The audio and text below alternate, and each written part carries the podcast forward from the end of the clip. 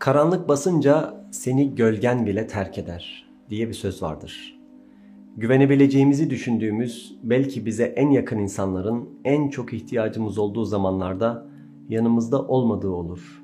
Ayrıca bu yalnızlık hissi ve ihtiyaç duyduğumuz anda terk edilmiş olmak sizin gibi hisseden insanları terk etmemeye bir sebep olur ve sizi insanlara destek olmaya sevk eder. Efendimiz sallallahu aleyhi ve sellemle ilgili bahsettiğimiz onca şey hatırımızda değil mi? Bize hissettirdikleri, bize gösterdiği ilgi, bizimle geçirdiği vakitler, şakalaşması vesaire. Bunların hepsi bir yana Efendimiz sallallahu aleyhi ve sellem kendi durumu sizinkinden daha acil bile olsa ihtiyaç duyduğunuzda sizi asla terk etmezdi. Bu onun Mekke'de zulüm altındayken bile taviz vermediği bir yanıydı.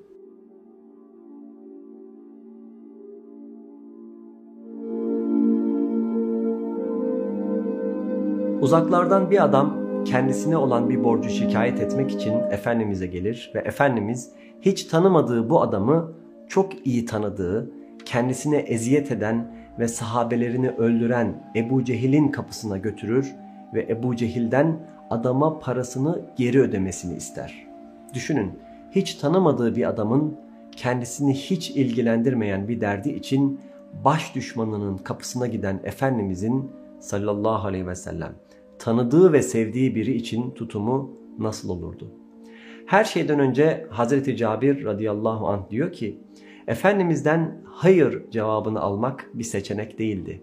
Efendimiz sallallahu aleyhi ve sellem kendinden bir şey istendiğinde mutlaka bir şey yapardı. Yapamasa bile bir şey söylerdi. Devlet yöneticiliği gibi, ordu komutanlığı gibi, aile babalığı gibi görevleri vardı. Her zaman müsait olamasa da çokça sorumlulukları olsa da Efendimiz sallallahu aleyhi ve sellem kimseyi asla tamamen reddetmemiştir. Bu bize onun merhamet dolu bir kalbe sahip olduğunu göstermiyor mu? Eğer birisi Efendimiz'e sert bir şekilde davransa da o asla aynı şekilde karşılık vermezdi. Hazreti Enes radıyallahu anh aktarıyor. Bir keresinde Efendimizle sallallahu aleyhi ve sellem yürüyorduk.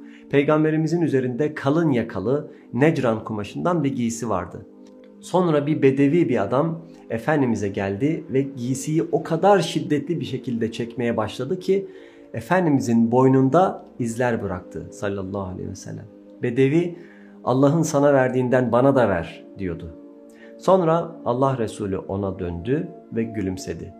Giysiyi çıkarıp bedeviye verdiği gibi üzerine de sadakadan bir pay verilmesini emretti. Yani birisi Efendimiz'den Kur'an'ın ifadesiyle sail olarak bir şey istediğinde verirdi.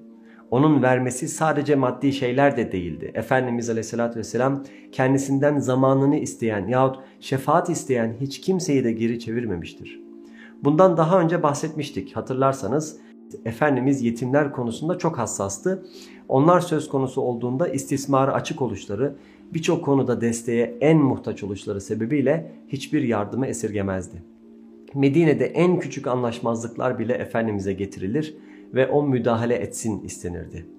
Komşular arasında bir bahçenin sınır anlaşmazlığı olsa mesela Efendimiz araya girer ve onları uzlaştırmaya çalışırdı. Mesela ödenmesi gereken bir borcunuz varsa eğer Efendimiz sallallahu aleyhi ve sellem sizin adınıza borcunuzu ödeyemezse borcunuz olan insana gider ve size karşı hoşgörülü olması konusunda onu teşvik ederdi. Evlenmeniz mi gerekiyor? Efendimiz size bir eş arardı. Evlendiniz ve eşinizle bir anlaşmazlık mı yaşıyorsunuz? Yine Efendimiz aleyhissalatü vesselam size yardımcı olmaya çalışırdı. Bir noktaya dikkat çekecek olursak Efendimizin yardımına koştuğu bu insanlar ne Medine soylularından ne de Siyer'de meşhur olan insanlardandır. O insanları statülerine göre ayırmamıştır. Efendimiz yardımına koştuğu insanları sadece muhtaç durumdaki kardeşleri olarak bilir. Her çağrıya her zaman icabet eder ve bunu bir ibadet şekli olarak görürdü. Benim için kardeşimin ihtiyacı olduğu vakitte oraya gitmek ve onunla ilgilenmek itikaf yapmaktan, bu mescitte tam bir ay inzivaya çekilmekten daha sevimlidir demişti. Düşünsenize. Efendimizin bu konudaki en güzel tariflerinden biri de bunu yapma şeklidir. Abdullah İbni Ebi Evfa radıyallahu anh diyor ki Efendimiz aleyhissalatü vesselam dul bir kadınla, yetimle veya yoksulla ta ki onların ihtiyacını giderinceye kadar ilgilendiğinin görülmesinden gurur duymuyordu. Çünkü bu onun için normal bir şeydi. Yani Efendimizin birinin yükünü taşıdığını Medine'de sıradan bir manzara olarak görebilirdiniz. Efendimizin yaşlı bir kadının pazar yerinden aldığı yiyecekleri evine taşımasına yardım ettiğini görebilirdiniz. Efendimizin Medine'deki en alt seviyedeki kişi için bile düşük sayılan tüm bu işleri yaptığını görebilirdiniz. Ama Efendimiz sallallahu aleyhi ve sellem bunları yapmaktan geri durmuyor.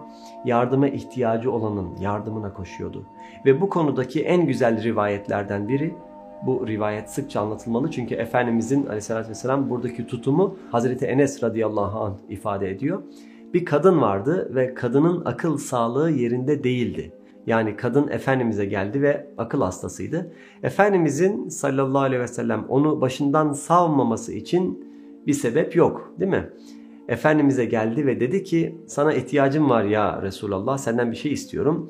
Peki Peygamber Efendimiz bu kadına nasıl cevap verdi? Öyle bir sevgi, öyle bir dikkatle karşılık veriyor ki ey falanın annesi Medine'de herhangi bir yeri seç, hangi yoldan gitmemi istiyorsan seç, tam olarak beni çağırdığın yere gideceğim diyor. Beni herhangi bir yere çağırın, herhangi bir işe çağırın, sizinle oraya geleceğim. O akıl hastası kadın Medine'de Efendimiz'i nereye isterse götürebilirdi ve götürdüğünü de gördüler. Fakat Efendimiz sallallahu aleyhi ve sellem bütün bunlara rağmen yüzündeki gülümsemeyi bir kez bile Medine halkına eksik etmedi. Onlara kendilerini önemsizmiş yahut bir yükmüş gibi hissettirmedi.